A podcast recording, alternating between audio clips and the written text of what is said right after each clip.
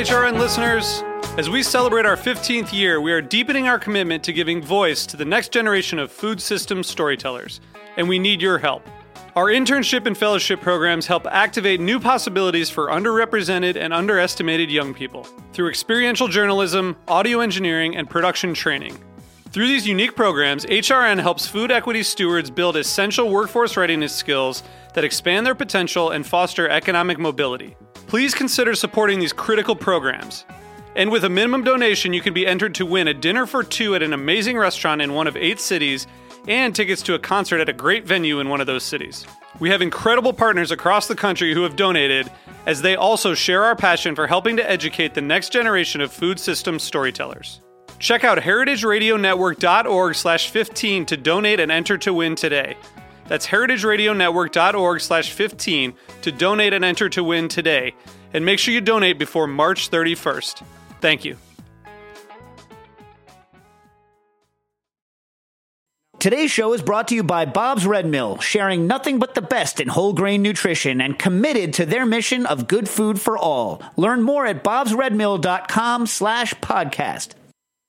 This episode is brought to you by Joule, the immersion circulator for sous vide by Chef Steps. Order now at chefsteps.com slash J-O-U-L-E.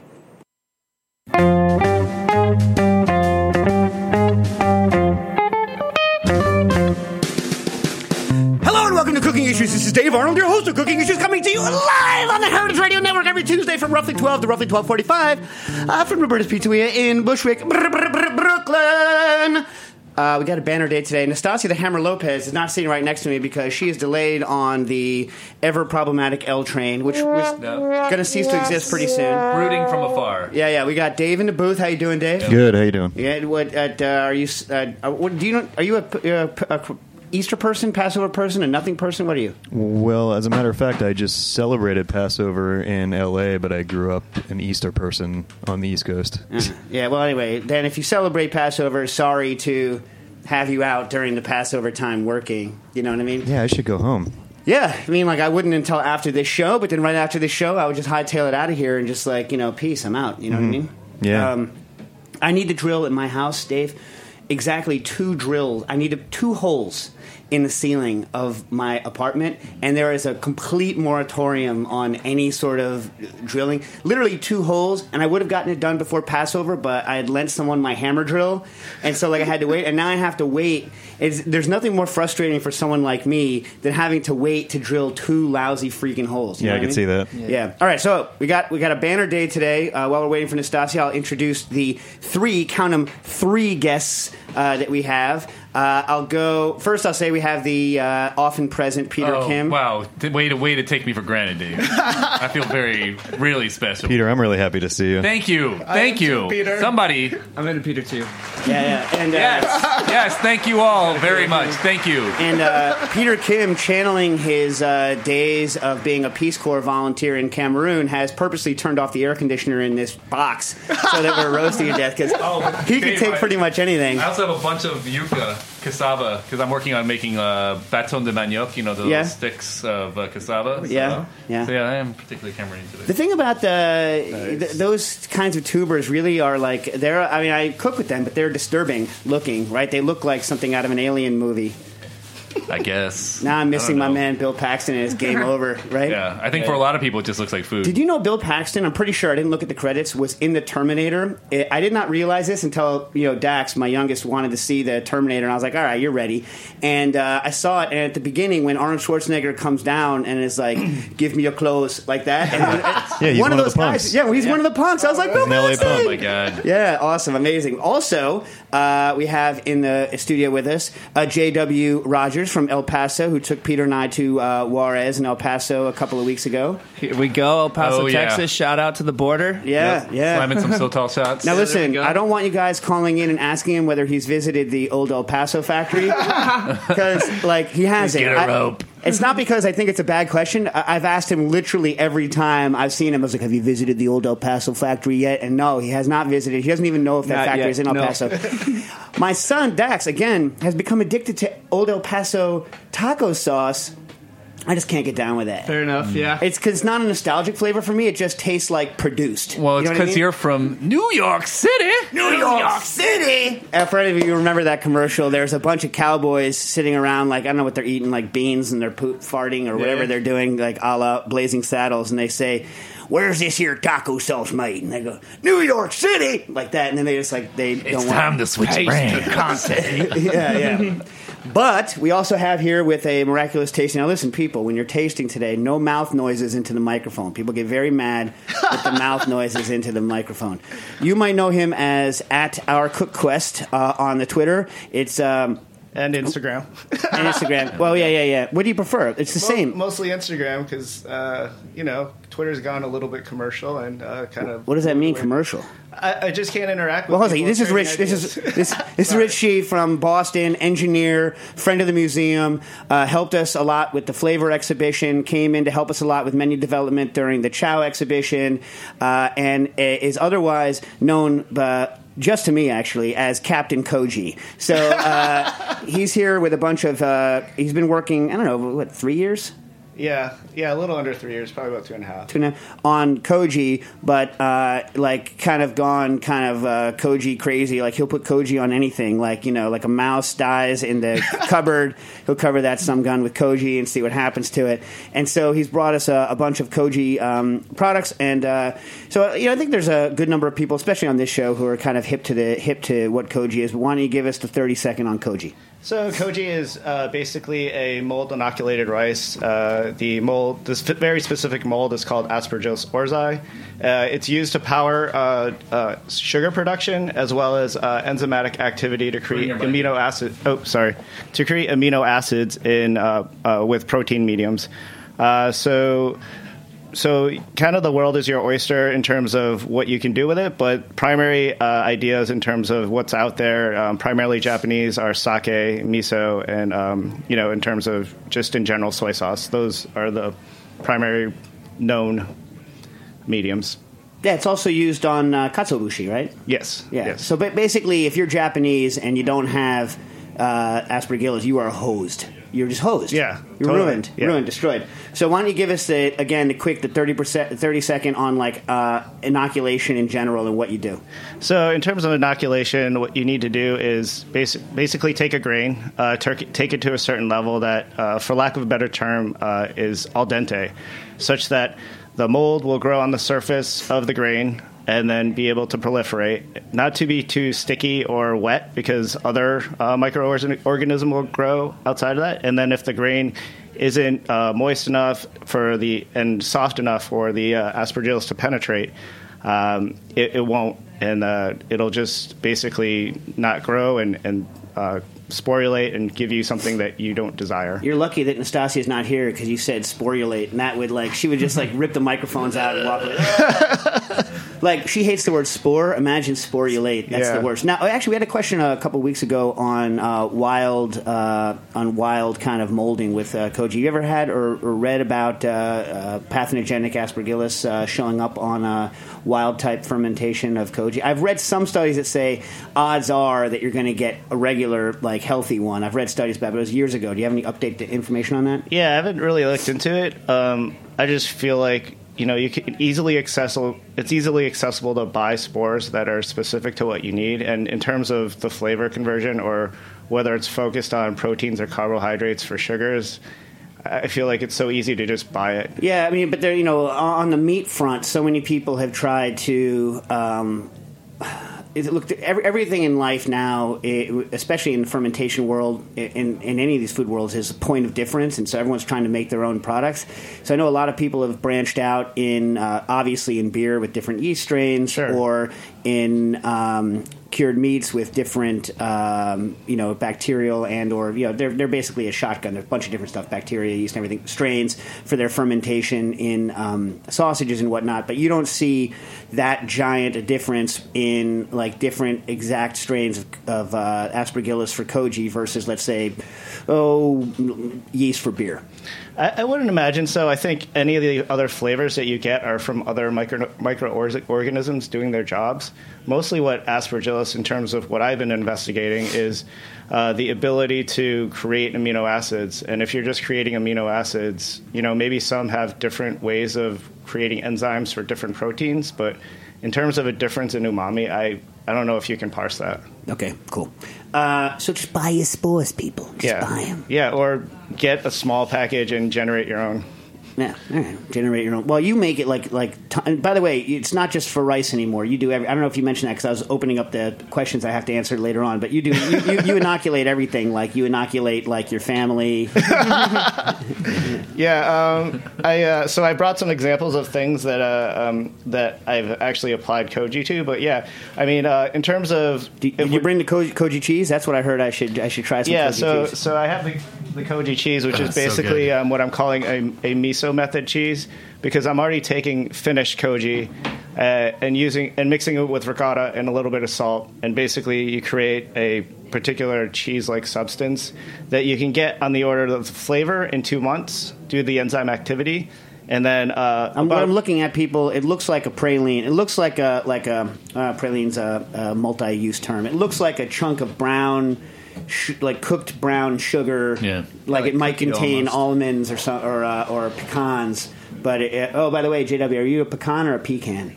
I'm a pecan. You're a pecan. Pecan He's from kid. the Is that South. for Yes, sir. Texas, though? You're from the south, West man. though, west, west Texas. All right. Just eat that sparingly. It's pretty concentrated, like Parmesan. So anyway, and it breaks up, and it looks almost like uh, like a cooked through like uh, soda bread, but it's one color all the way through, and it's it's kind of it's nuggetized. It has a very it has more of a Romano nose than I would say uh, Parmigiano nose. What do you think, guys? Maybe in between. I get the So- Parmesan. I'm getting some Parmesan. You don't get Romano? I get the smell of Romano, but I'm tasting some Parmesan. Have you yeah. seen the movie Corky Romano? is so intense. Yeah. Dude, it is. Oh, here goes my mouth noise. Sorry. Hold up. Yeah. Okay. So Peter, what do you think? I mean, it's incredible. Yeah, I'm trying to. Rem- so it has the protein breakdown flavor in it. To me, honestly, is closer to like a Romano because to me, especially like uh, the Romanos you get, like a Locatelli style Romano here in in the in the U.S. are kind of heavily heavily enzyme. They have a lot of breakdown, a lot of breakdown flavors. So I'm getting a lot, a lot of breakdown flavors in. What do you think? No, you think it's closer to a Parmigiano style finish than a Romano style finish? Closer to Romano. Yeah. Yeah. And So maybe the nose is more. Yeah, super interesting. How long does this take? Uh, three months start to finish. So only two months. And also, uh, for, for those of you who work in restaurant kitchens, uh, it takes about two months in uh, a reach in or a walk in. So you can do this under refrigeration conditions, safe, controlled, uh, in a way such that you know you don't have to worry about the environment fluxing. Um, also, I, I've I've pretty much um, put it in an environment where it's totally miso. Nice. Um, Doesn't know, reach hot- in hot sound summers. dirty? What? Reach in sounds dirty, doesn't Well, it? yeah. Yeah, Yeah. Gross. kind of like reach around. Yeah. Oh, thanks for man. saying there it is, there. I mean, it was all implicit. Rich, come Rich, on, man. Rich, you There are the new Rich. line stepper. Peter was our habitual line stepper. Oh, Yes. You are the new line stepper. Can I get a T-shirt? Nice. for Hold on, let me give him the line stepping scepter. Here we are. Because usually Peter's the guy that, like, you know, one st- just one step too far. Yeah. Like, you take it up to the brink, such that someone who doesn't already know. I like to leave a little to the imagination, though. You know? Oh, yeah? Yeah. All right. Okay, so what do we got next, Yeah. boss? So, uh, since we're already talking about misos, uh, one of the things uh, in terms of El Paso, a buddy of mine who works uh, at Commonwealth uh, Restaurant in Cambridge, shout out, uh, my buddy Nico uh, Muratori that I've been working with for a very long time on projects. Uh, we dropped a whole bunch of ko- koji into the kitchen. We started experimenting. And I said, you can pretty much add any protein to koji and create a delicious miso. So he pulled out this refried bean can of refried beans, There we and go. we made refried bean miso. What brand? And, what uh, was it? Was it Goya? No, it was El Paso. Oh, yeah! There we go. yeah, the, the segue right there, the link. Oh, baby. So uh, I also had I love how JW brings out the accent. When he, so so I have some of that, um, but I added. So we did it. We added to. Uh, we had it on a um, a dinner we did over the course of a few days on a workshop dinner tour of koji. Uh, so we added some apple butter to make it kind of like a hoisin sauce. Uh, next to it, we have a uh, basically a full out whey uh, whey protein powder with a little bit of water and koji and salt to create a crazy umami bombed uh, processed cheese. And then on a lark, even though I'm I'm big on proteins, I took avocado and I made a miso with it, uh, and it tastes pretty cool. Even though it doesn't have a lot of protein, it's got a pretty crazy flavor and texture. So, and pass yeah, this we'll- around. We'll, uh, we'll do straw on it so that we don't make mouth noises with the crackers, and then during Yeah. the break we can take bigger uh, chunks with, with uh, crackers. So hold on a sec. You guys talk for a second while I taste here. Good job talking. So, um, so I found all this stuff in terms of if you're looking to create misos uh, short term, you know, in the course of a couple months, uh, what you look at is if you have some sort of animal protein. It seems like uh, in terms of the enzy- enzymatic action, it, it occurs much faster. Uh, so if we're talking about uh, meats, you know, in terms of what's uh, the folks of Noma had been doing for a while, making you know fish sauces and meat sauces. Uh, but dairy was one of those discoveries I, I came upon, you know, a couple years ago when I was first playing around, thinking about what has protein, what has you know a minimum amount of fat. Actually just the easiest way that I found to originally track it was I would just look at nutritional facts and match it against soybeans. Yeah. And then I just went on a lark and just went crazy and started adding everything. I did. I've done bacon. I've done butter. How is bacon? Uh, it's actually crazy. Actually, added umami. Um, it's not right. It's not right. Mommy in- overload. Yeah, it's umami overload. Yeah, I mean, you could add it to a stock um, or you know to Right. to, Dude, to that mount a sauce or good. something. Yeah. What Uh, about what are what are the other failed misos? That's my next Oh band. yeah, yeah. Yep, So nice. so uh, if you take butter because it's pretty much full out fat and you leave it out really hot and under normal like miso uh, fermentation uh, conditions, uh, because the uh, because uh, uh, koji actually creates uh, ami- uh, enzymes to break lipases to break down fats. You get rid of some acidity pretty Yeah. easily. But also, So- like breakdown fat, fat breakdown products and cheeses, I can always tell a full fat cheese it's aged because those uh, lipid breakdown products like make my my taste buds pop like little mushrooms. I can always tell. Hold on a second. Nastassia the Hammer Lopez has has Hello. graced us. Good. yeah. We saved your Hi. seat. Thank you. That's very nice. Uh, Peter tried to get JW to sit there so that you would yell at him, and I was like, you know, Peter, why would you enjoy somebody else's pain so much? It's not it's not accurate. Well, I'm just taking a page from the Stas book. Yeah, yeah. All right, so Stud, you can go back and taste the uh, the other stuff uh, in a second. So what else? What else? What about this uh, cheddar block? Tell me about your uh, So- supermarket cheddar block. So supermarket cheddar block. Uh, basically, I took some super because um, a good friend of mine uh, named Jeremy Umansky has been uh, experimenting a lot with curing meats and aging meats with uh, growing aspergillus uh, with a rice flour pack uh, under the same conditions you would grow um, aspergillus on a grain uh, to create this. Uh, basically this enzyme pack such that you can cure um, meats faster and create aging flavors really fast. Uh, so on the order of you know a third less time that you would normally uh, hang to dry. Uh, so what I did in in terms of seeing what he was doing is because I was on this cheese kick, I just took some supermarket cheddar and I did this this um, you know Kojikin aspergillus pack on the outside.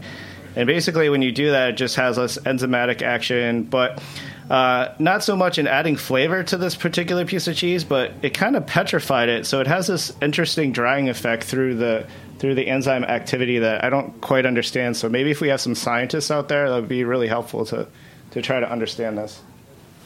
Now, Peter, you tried this before, so when you try it, you can tell me what's going on, right? Yeah, of course. All right. What you got some meat here. Yeah, so uh, in terms of uh, one of the investigations that I was thinking about, because um, there's a lot of you know talk about whether you should do the um, koji growing on the on the surface of the meat, or you should pack koji on the outside. So I just kind of went on a lark and decided because I had some Brazolo I was working on um, to basically put a How are co- you actually supposed to say it, Dave? Uh, you say it. you're the I you're, you're the. Italian. Brasola. like I don't know, but like, but oh no, the way we say it, no, it's different. Like so. When I say like Boston style, are you from Boston, Rich, or just went there because of school? just uh, went there because of school, but um, well, actually I, I went to school in Amherst, but I, Braciole, right? Like, like, but that's different. That's the That is skin. different, yeah. That's the braciole. That's like braciole. Like, you know what I mean? Like, you got to say it like it's in the it's in the it's in the gravy. You you roll up the the pork and you put it in the gravy and you get braciole. You know what I'm talking about? Yeah. Anyway, braciole. Go ahead. So what do you got here? So, uh, So I just decided. So I figured, you know, instead of growing the um, the particular Aspergillus oryzae on the surface with the rice pack, I would just take some finished koji, mix it in with a little bit of salt, like three percent salt, to ensure that other microbes wouldn't come into play. And I packed it around a, a bresaola, and then uh, and then I cured it. So uh, it only took 12 days to get to the final. Uh, it actually got over the 30%. It got to 33%. And it creates this interesting. Um, it's a lot moister than uh, traditional uh, air cured Bresaola. It's good too. What's the spices you put on that? uh, I just put a curry spice. Yeah, curry, yeah. into the um, into the koji pack. You're a weird dude. Thank Cur- you. Curry, curry, curry dried beef. I like that. Yeah, I like the curry though. What do you guys think about the curry? Like it a lot. Curry Brajoli. You know, he made um, uh, miso fortune cookies with our fortune cookie machine. or something. Yeah, I didn't get to have Yeah, one yet. It's How was actually it? Chong. Oh, go Oh, to yeah? Sorry, sorry. Yeah, because we had it. Yeah, it was Peter, pretty don't bomb. give us your alternate translation, all right? Because Peter's got inappropriate alternate translations for anything. Oh, right. Yeah, I know. Peter does. Yep, you all know what gochu means in uh, Korean. then, Yeah, uh, yeah. I don't. yeah. Uh, I've been told that like you use a slightly different version of the word when you mean the slang word that you're talking about. Yeah, but yeah. I don't know. Well, I'll just let that one. What might what might Anyway, never mind. Never mind. all right, all right, all right. I got to get to some questions. Let's let's do this here. By the way, call in your freaking koji questions now, like technical questions on how to use koji. Why do you have beets here? Why beets? Did Uh, you spray so- it with extra geosmin? Yeah, no, no. Uh, basically, so I was, you know, I- Nastassia's giving you the beat eye with Yeah. this. you don't Dave let- loves beets. You're not I like with beets. No, I like beets. It's just I like a particular kind of beet. Right. First of all, you're like Oh, that was a half Patrick Russian. Martin thing for a second there. Yeah, so you should love beets. You should be swimming in beet juice on a constant basis. I basis. had a lot of beets growing up. Yeah. So uh, And you just hated them. no, okay. So I can deal with uh, thin sliced, like oh, so pretty Chioggia beets, right? I can Yeah, deal with that. yeah. I can deal with fully cooked beets. Yeah. It's that in betweener. Also, I really love par dehydrated beets. Um, love par dehydrated beets. It's those in betweener beets where like you get a giant chunk of beet and it's like not cooked and it's not not cooked and then somehow they manage to cook the dirt flavor into the beet instead of getting Like the here we get three big baseballs of beets as a dish. I can't. I can't plow my way through a baseball of beet. Yeah. But like beet in chunks, I can deal with. What are your guys' thoughts on on baseballs of beets? I was actually just exposed to beets when I came up to New York um, at Lupa, and I had to cook about like 60 pounds a week of beets. And so I had a lot of baseball beet experience. And, you know to be honest, I, I'm, a, I'm a baseball beet fan. Yeah? It grew on me. So you would just pick up like a beet that's craps running down your arm, ruining your whites, and just take a big old chaw. Your teeth are all stained, running down the sides of your mouth, and uh, you're like, "Yeah, I'm down." That's what You guys happens should with no see family Nastassia's face. Rich, Rich, we had that uh, salt baked beets at uh, what's it called? At, uh, Agern. Gunner- yeah, Yeah. Agern, yeah. That sounds good. Gunnar Gislason. One Yeah. of my one of my One of earliest my uh, bros. memories, Yeah. uh, nightmare memories, is that we did a salt cooked fish. My mom decided to do it, and the salt crust collapsed, and we couldn't get all the salt off the fish, and so it was more like death. Salt. Yeah, and like my mom, who's a fantastic cook. And a pediatric cardiologist, like world renowned for starting the transplant program at Columbia, the first pediatric heart transplant ever. And the only thing that my stepfather gives her, constantly reminds her of, is that one freaking fish with the with So the she salt saved lives, but Saved so bad- many lives, like literally so many lives that no one, no one else would have transplanted these kids, and and yet that's what that's what she's going to be remembered for that one fish. uh, so what do we got with the beets? And, So, and- yeah, so it's a bettarazuke preparation. Uh, traditionally, it's done with uh, daikon. So I just took the recipe straight out of um, the Book of Miso. Uh, by Shurtleff. Call Yeah. out, shout out to Yeah. Shurtleff. Yeah, it's my goal to bring that back into publication. I told it's not in publication. no, I told you I called him on the phone. and He Yeah. picked up and insulted me. What? What did he Yeah. I said I was like, listen, this was a long time ago, and he literally he picked up the phone. I was like, okay, because like I thought I was going to get like you know somebody somebody dot peon at soy organization, Yeah, sure. yeah, soy whatever. And he picks up, and I was like, um, "Have you had?" I was trying to do alternate tofu's, Sure. And this was Yeah, way yeah. way before My band name. yeah, yeah, yeah. this is like long, long time ago, and I was like, "Can you make it with edamame?" And he almost like if he could have like choked me with peace through the phone, he would have like choked me out with peace. He's like, "That is such a waste of edamame. Why would you try to make tofu out of edamame?" I was like, "My people have a lot of money. It's not about saving the world through protein. It's just." About food, you know what I mean? I was asking, trying to ask him about alternate things, and he was just like, "Look, soybeans are for tofu. Edamame is for eating. Boop. That's it. You know what I mean? He was not having it. He So Shurtleff, the guy who wrote the book of tofu and the book of miso, we've talked about him many times on the air. And his wife, whose name I can never pronounce, which is why I never say her name. Yeah. Uh, I feel you on that one. yeah, yeah. And so, uh, which I feel bad. Like I would give her like the credit she is due if I could pronounce her name, or and because I can't pronounce her name, I can't remember it, Yeah. which is a freaking nightmare. It's horrifying. I should like anyway, whatever. And she didn't pick up the phone. If she had picked up the phone, I would have made the you know the conscious effort to uh, remember. Anyway, that's not the point. The point is is that he wanted to save. They wanted to save the Earth through um, uh, protein. You know what I mean? Yeah. Didn't work so much though. I think they should have. I mean, if people knew what umami bombs were back then, then it would have been a totally different story. Yeah, so the two of them wrote two books: uh, the book of tofu, the book of mi- miso. Please do not buy. There is a pocket version that's reasonable, and then there's a pocket version that's mutilated. Please get when you're getting it. Make sure you get the full-on edition.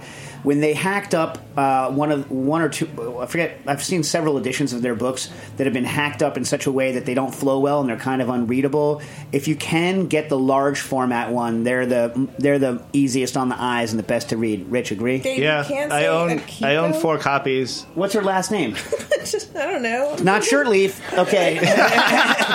uh, So, anyway, so on those pickles, basically, I took I took that technique. Uh, you you just make a slurry out of uh, ko- koji you've made or koji you've bought. You add cooked rice and a little bit of sake and salt, and then you have this pickling slurry, and you let it ferment out for about a week.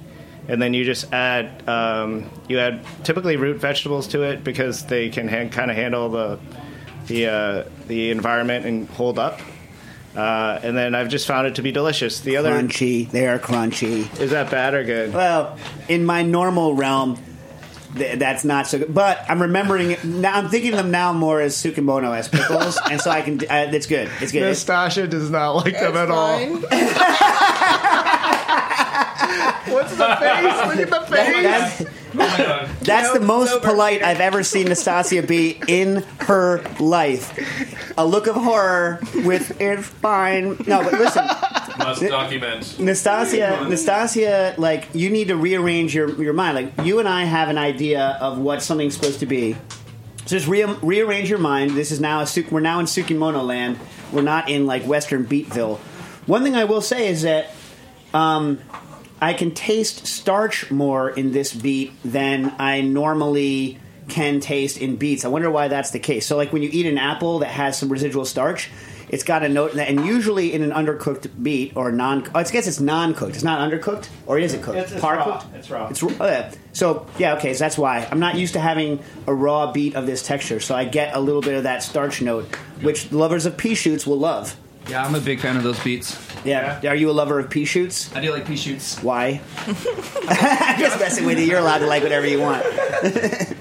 All right, Jose, let's get some questions before we have to go to break.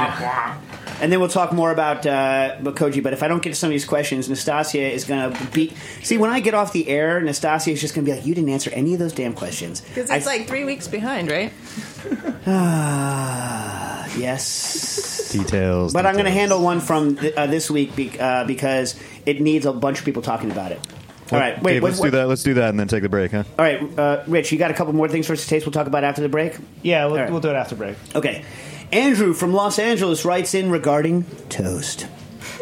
Greetings, Dave, the Hammer, and family. I consider myself a knowledgeable amateur cook and I'm comfortable with a variety of techniques and cuisines. I say this first because my question is super basic.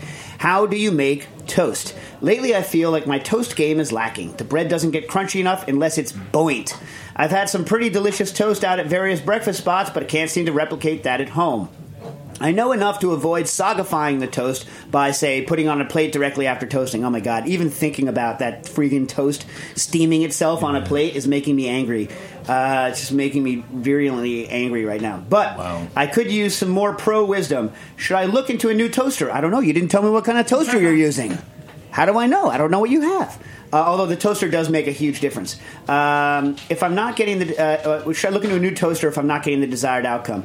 Toaster oven versus standard slotted toaster, uh, you know, etc. Is this entirely about the brand of bread? Uh, do I have to be a crazy person and leave sliced bread on the counter every night to get it appropriately stale? Any and all thoughts would be appreciated. Love the show, Andrew from Los Angeles. First of all, you should go and read.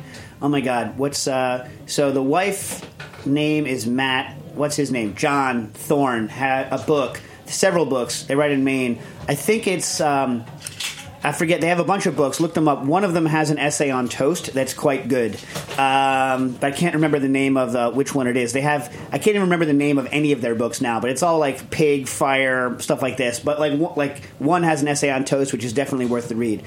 Toast is an underappreciated uh, uh, product, and the, the, there is no one toast. It's not like Highlander, where there can be only one. There are multiple toasts, and so the question is, what are you looking for in a slice of toast? And I would say that the average American in a, in a slice of toast wants a crispy but not burnt exterior, but a still still soft interior. Am I right? Yeah, I'll agree with that. Yeah. Whereas there are uh, a host of people when they say toast, they want something basically fully meldified, like a uh, you know crunchy throughout, a desiccated rusk. Right now, uh, so.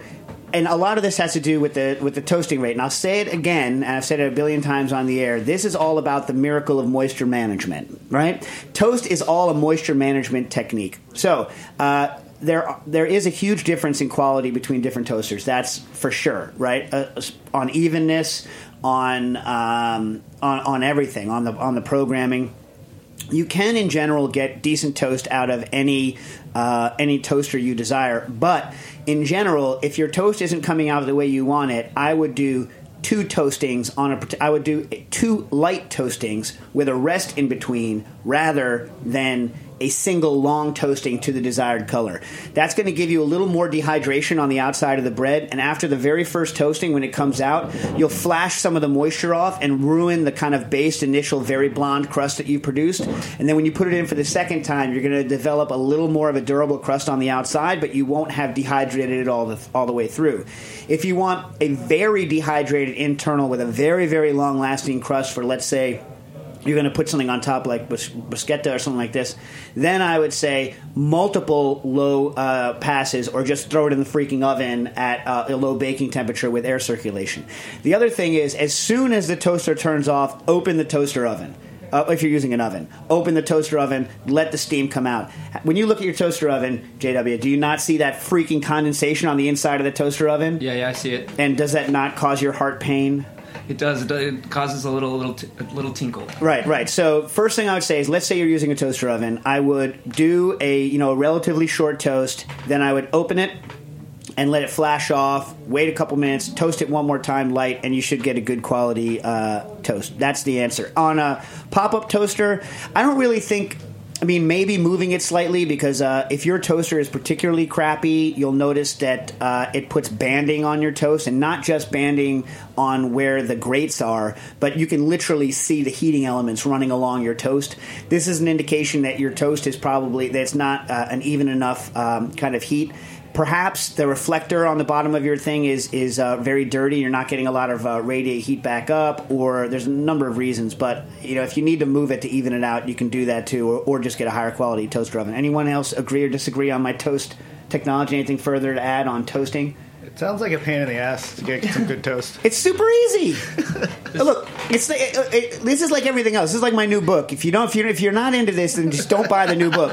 It's thinking a lot ahead of time, but making your life easy. Like in other words, like you're putting your toast in and you're hitting it and you're hitting go and you're walking away and coming back and it's done. All I'm advocating is that in between that, you like turn it off, let it flash off for like you know 30, 40 seconds, let it cool down a little bit, then run it through another toast cycle. That's all. So you're saying toaster oven's the way to go over a pop-up toaster? No, I think you could do the same thing in a pop-up toaster. Pop-up toaster shoots the toast up and allows pretty good airflow. Mm-hmm. So, like, I would just set your pop-up toaster to a, like a lower level than you normally would, and then just let it pop, hit it again, let it pop, and go. And then it's just dialing in how long those short segments are. But you're going to get a better toast. Look, if you want crappy toast, that's up to you. Well, I'm kind of in a mix right here because I I have my grandmother's toaster, and so it's sentimental, but it's fundamentally produces crappy toast. So what style of toaster?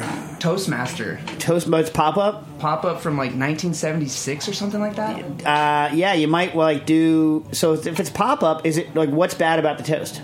It like so the knob doesn't really work. So you don't really know how you're gonna if you're gonna over darken it or if you're gonna lightly darken it. You need to keep that knob in one freaking position. You need to dial that sucker in and then like let her go. Well, Paso's more of a tortilla game, so we never really kind of jumped into. You put tortillas in a pop-up toaster? No, no, but I, I don't really. That's why I guess I don't know the art of toast per se, and haven't really paid attention to the quality of the toast, and so I don't know. Yeah. Also, I like crappy American bread for toast. I do Yeah, for a I'm in on sandwich.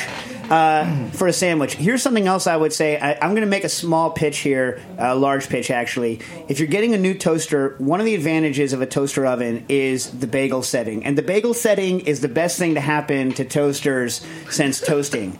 Because there are many things on earth, a bagel is not one of them because I don't toast bagels, but uh, there are many things on earth where you want toasting on the one side only. You guys agree with me on this? Yeah. A hamburger bun, I don't want the part touching my hands to be toasted. I want the part touching the mayonnaise and or the the burger. I want that to be toasted. Prevent right? sogginess too. Yeah, right. That's functional and delicious, but I want I want the top of my sesame seed bun to be a bun and not a piece of toast. Uh, and there are Otherwise, many. you get a patty melt. Fluffy. Uh, I would always get a patty melt. If someone says, "Would you have would, like Would you have a patty melt?" I pretty much they can just stop. They can just stop. Would you like a patty melt? And as soon as they say the word "or," I'm like, I'm done because that's what I want. Patty melt is like God's like what God would do to a burger. That's why it's not even a hamburger in my mind. It's like No, it's it's another category of awesome. Yeah. Like I love the patty melt, but uh, anyway, pa- patty melt obviously you don't. That's an interesting I'm- question. I'm would you more for- pre-toast? Would you pre-toast the inside of a patty melt? I don't. Do I? No. You want to take a break and think about it? Ah, that a hint? Yeah, okay, we'll come right back with more questions on cooking issues.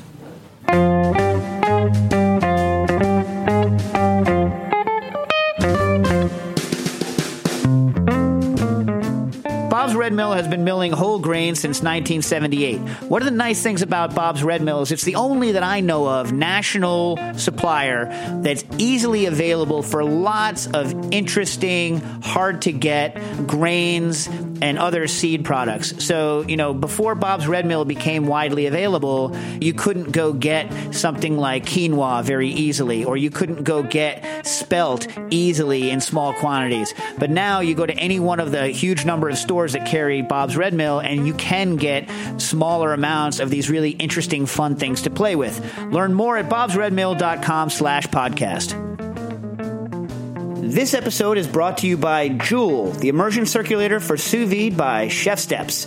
If you're listening to this show, you're probably a pretty good cook. Maybe you already know that sous vide is the best way to get a kick-ass juicy steak. And with Joule, a new sous vide tool from Chef Steps, you can do so much more. Smoky tender ribs, homemade yogurt, creme brulee, bright crunchy pickles, vibrant purees, even smooth creamy ice cream, all perfectly cooked every time.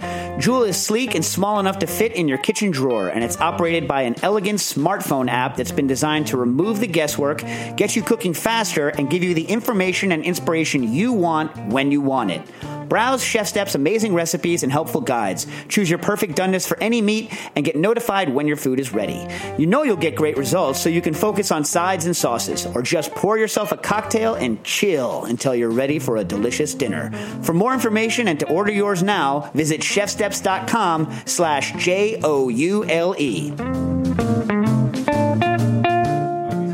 And we're back. Uh, we didn't answer Javier about his equipment question, did we, Nastassia? No, we didn't. Okay. I hope you're doing well. I wanted to send a question for the uh, show, but don't have the address. Well, apparently you found it. Okay. Uh, I'm looking at expanding the equipment for my kitchen. I live in a small apartment, so I don't have too much space to put many appliances, and I wanted to get a suggestion on what I should get next. I currently own uh, an Anova immersion circulator. Unfortunately, it's not a Joule, I guess, because you know we had Joule is a sponsor of our program. We had Chris on what two weeks ago. Uh, a Vitamix, uh, KitchenAid, a Copycat EC Whipper, and a pre-order the Spinzall. Thank you. You have everything you need, then, baby. um, I was looking at a vacuum chamber machine, the RE VacMaster 215. Rich, you ever use that one? Nope.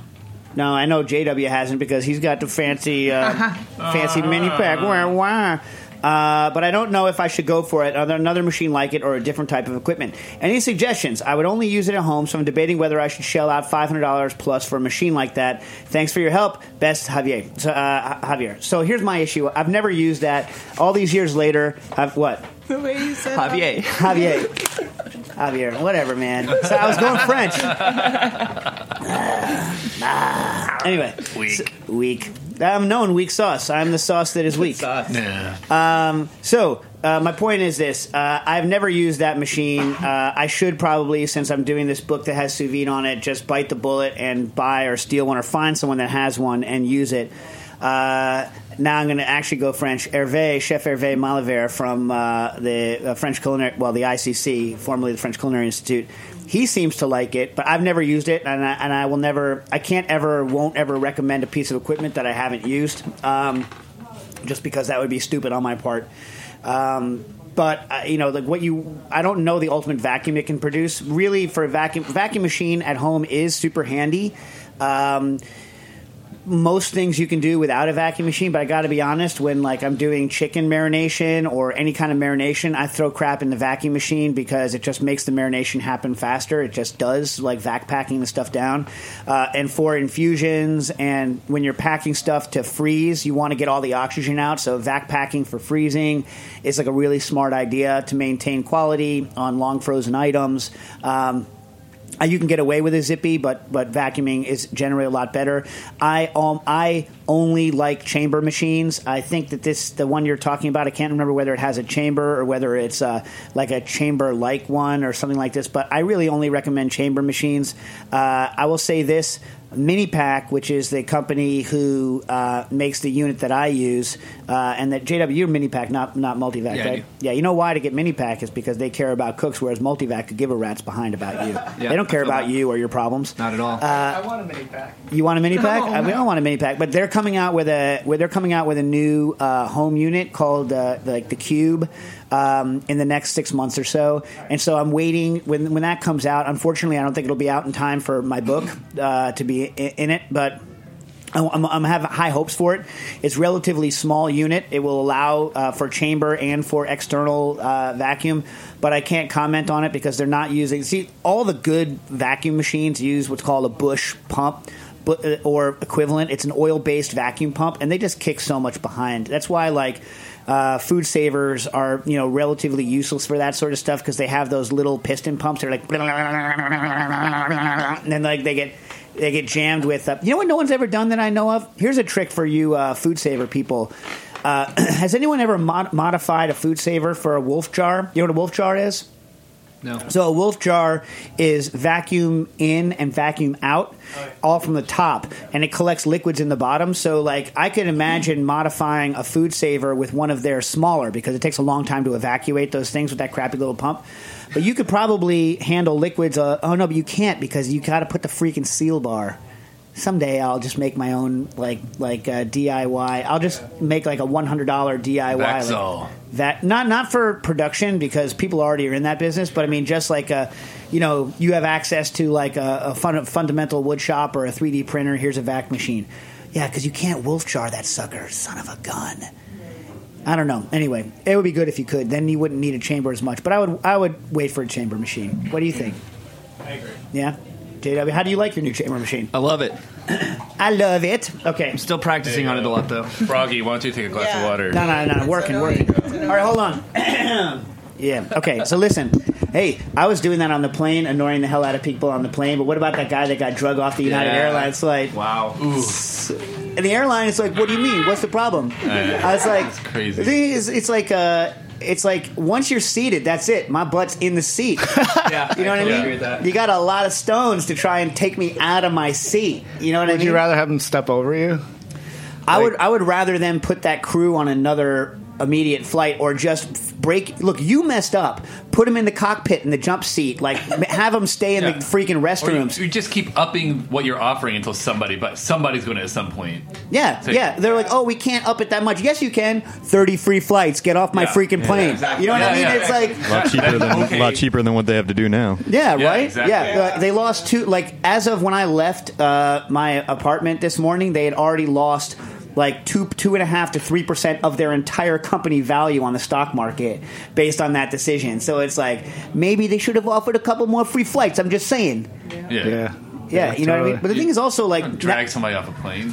Uh, yeah, the I mean, I don't know. It's, that's not a, it's not a food related not a food related question. So we should probably Right. we have enough food related questions. So uh, shy wrote Wait, in- maybe the guy like pea shoots though. In which case, Yeah, yeah. Get him off there. maybe he what? Like maybe he pea like shoots. pea shoots. Yeah.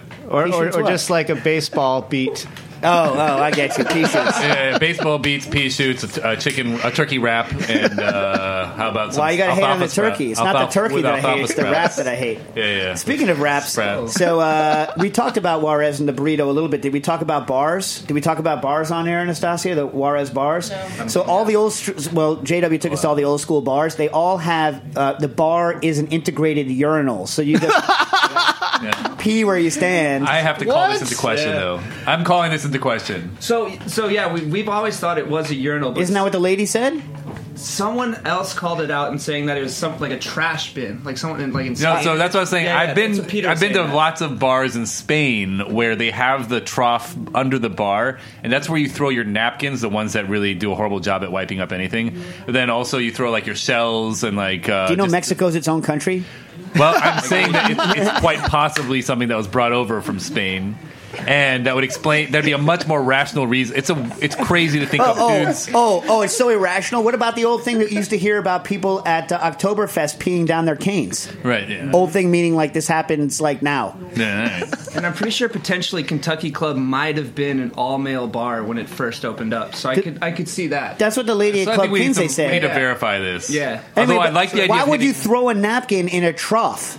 just so you don't have to throw it on the floor? You are throwing it on the floor. Someone's still going to have to go down into the trough and Yeah. lift that napkin Where out. people That's what peed. they do that. Where people are peeing. yeah, yep, exactly. uh, someone, some sort of bar expert, please get on this. Anyway, Yes. Uh, for whatever they're not, they're no longer used, and I'm sure there's no faster way to get your your behind handed to you than to Oh. either throw your throw By- your garbage or your urine in there. First of all, urine By the way, is a lot more friendly than your garbage. Dave, I gotta just drop a little hate right now. I I, I talked to Doc Scones since Okay. that episode when he talked about him filming Nick Wong and Nick Wong just saying Nick "Eh." Wong was here during that, I know. so he. I, I've seen the video evidence, and your account of the video is uh, erroneous. Straight Oh, up oh wow. Well, okay, so so why don't we? Erroneous. Yes. What is Yeah. it? Well, no, I mean, I, in, in fact, Nick. Yeah, whatever. All right, Nick, all right. no, Nick, Nick says he's no, he's excited to, to see Doc Scones, and then um, you know he said I, he I wasn't it is, saying that he was then- hating on Doc Sconce. It's just Nick. Nick is a very head down, cook, work, not say anything that he's not authorized to say kind of an individual. That's the point. It's not that he's hating on Doc Sconce. Is that if you're like, will you make some comments on this kitchen? The answer is going to be no.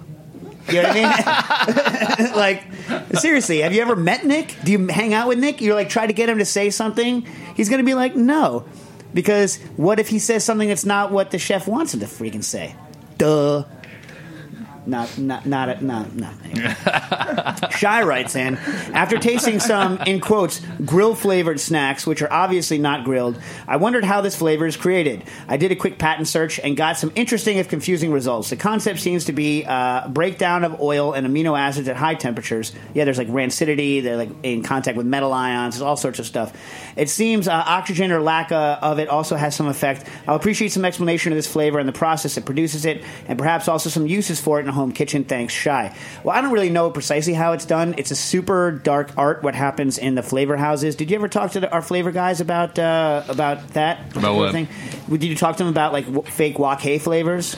Yeah, we talked. Ju- Julie, I talked to Julie a little bit about it. Yeah, yeah, yeah. Yeah. So there's They grill. identified the chemical compounds that actually create that are like what wok hei is. Right, and a lot of it is like overcooked oil, like Yep. things that catch on fire, um, reactions of oil in the presence of um, ferrous metal ions. Yeah, the car- carbon steel. Yeah, so carbon steel. So all, all of that uh, plays in, but also a lot of these quote unquote grill flavors also have the meat flavor thrown into it, and all the fake meat flavors are like very complicated. And this goes to Rich, what you're into, very complicated protein breakdown products that happen in large reactors. And so, like a lot of this kind of like reactor based flavor chemistry is all about the exact feedstock, the exact temperature that they're reacting it at to get break it down. So it's all very super complicated. And the reason you can't find information on it is because they don't want you to know. Like it's all super proprietary how all those kind of uh, flavors work. Other than the the basics that we can all look at, which is people have done GCMS work on grilled food and kind of seen what has come out. Right? Yeah. Yeah. Yeah.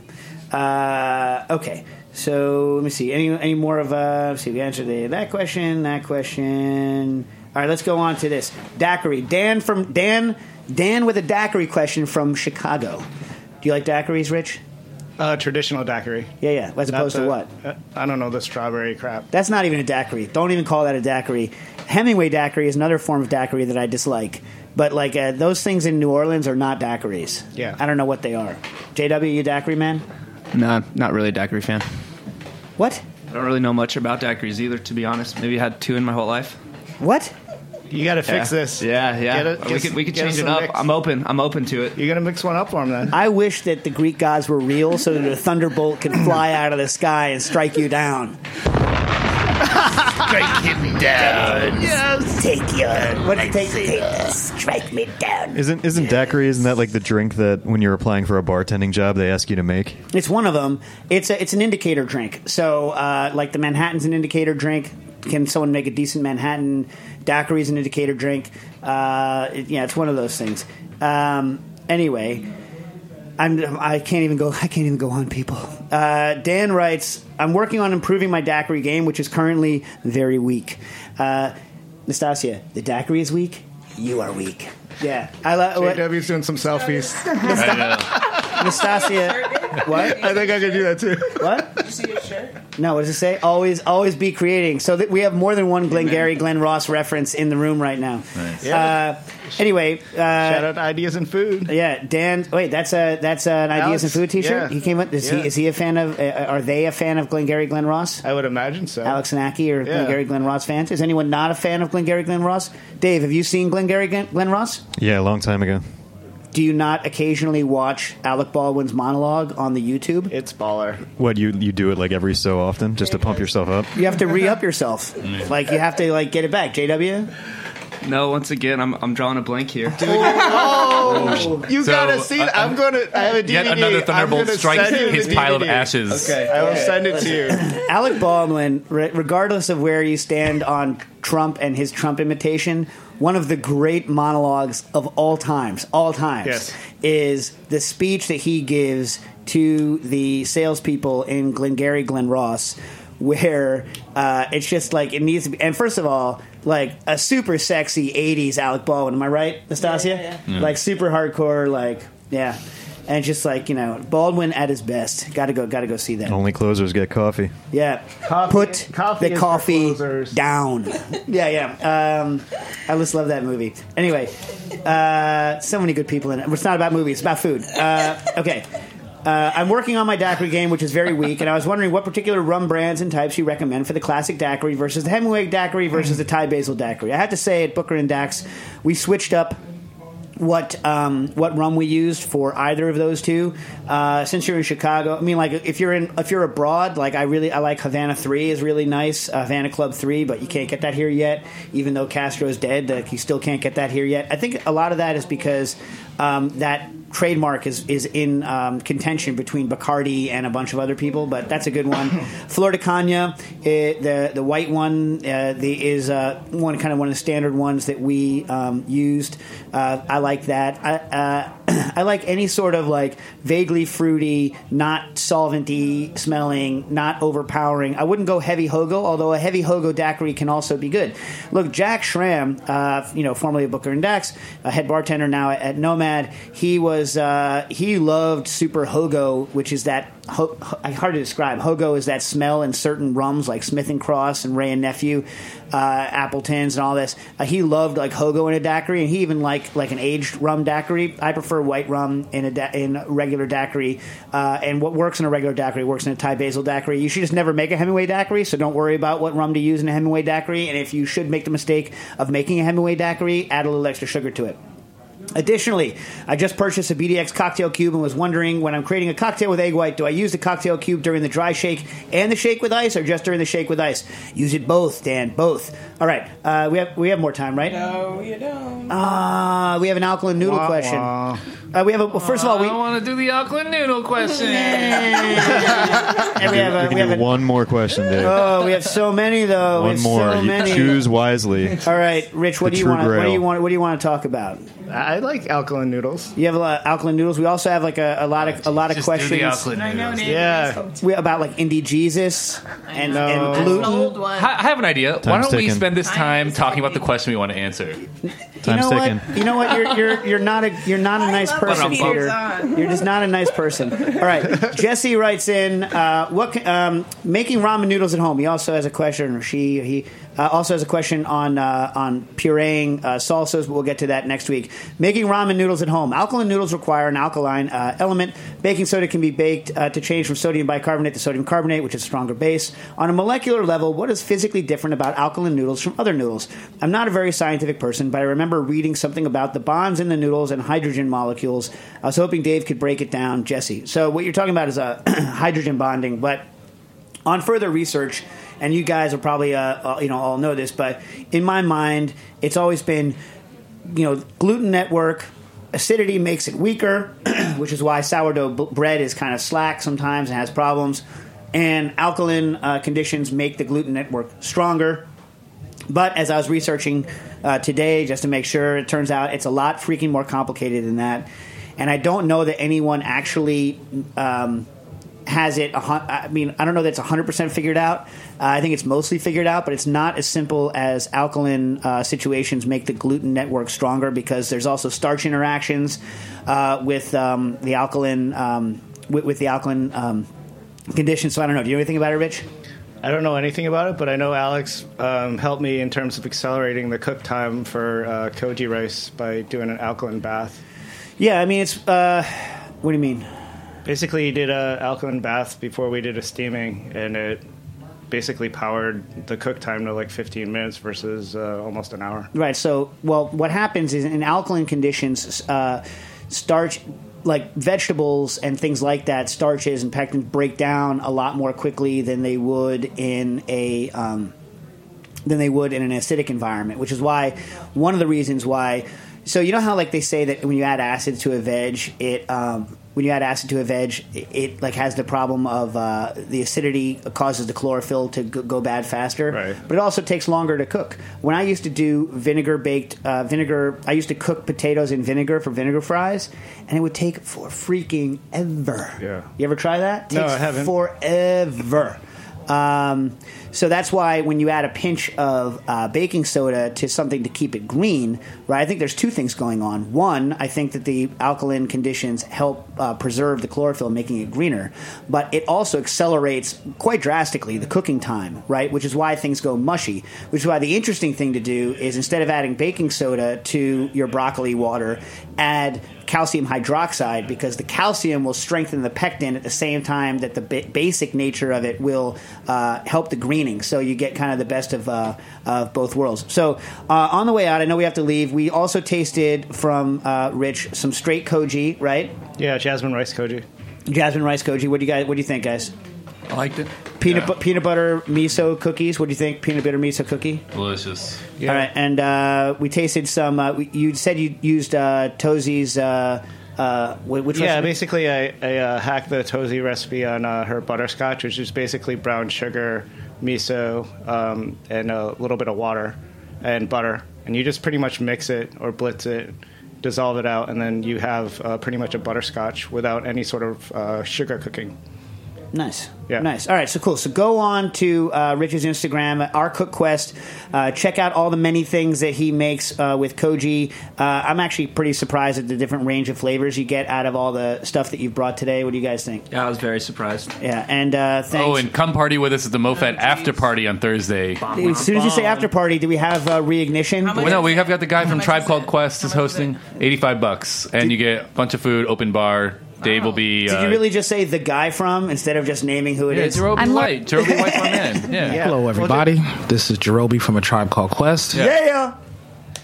that's right. That's awesome. yeah, yeah, it's gonna be a good time. So that's at the MoFad website. Yeah, All right. and uh, just as a shout out, I, I'm also on the auction. If anybody in New York City wants to have a miso, um, learn how to make miso, um, I'm on the auction site.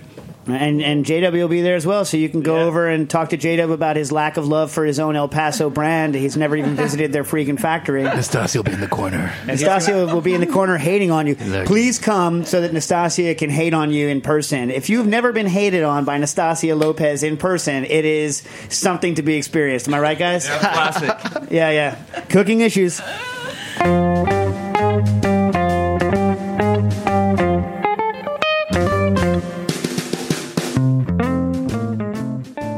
Listening to Heritage Radio Network, food radio supported by you. For our freshest content and to hear about exclusive events, subscribe to our newsletter.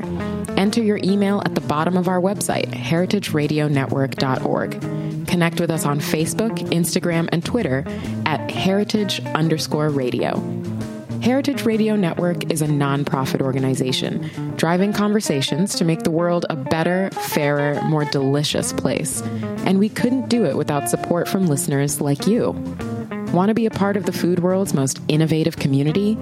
Rate the shows you like, tell your friends, and please join our community by becoming a member. Just click on the beating heart at the top right of our homepage. Thanks for listening.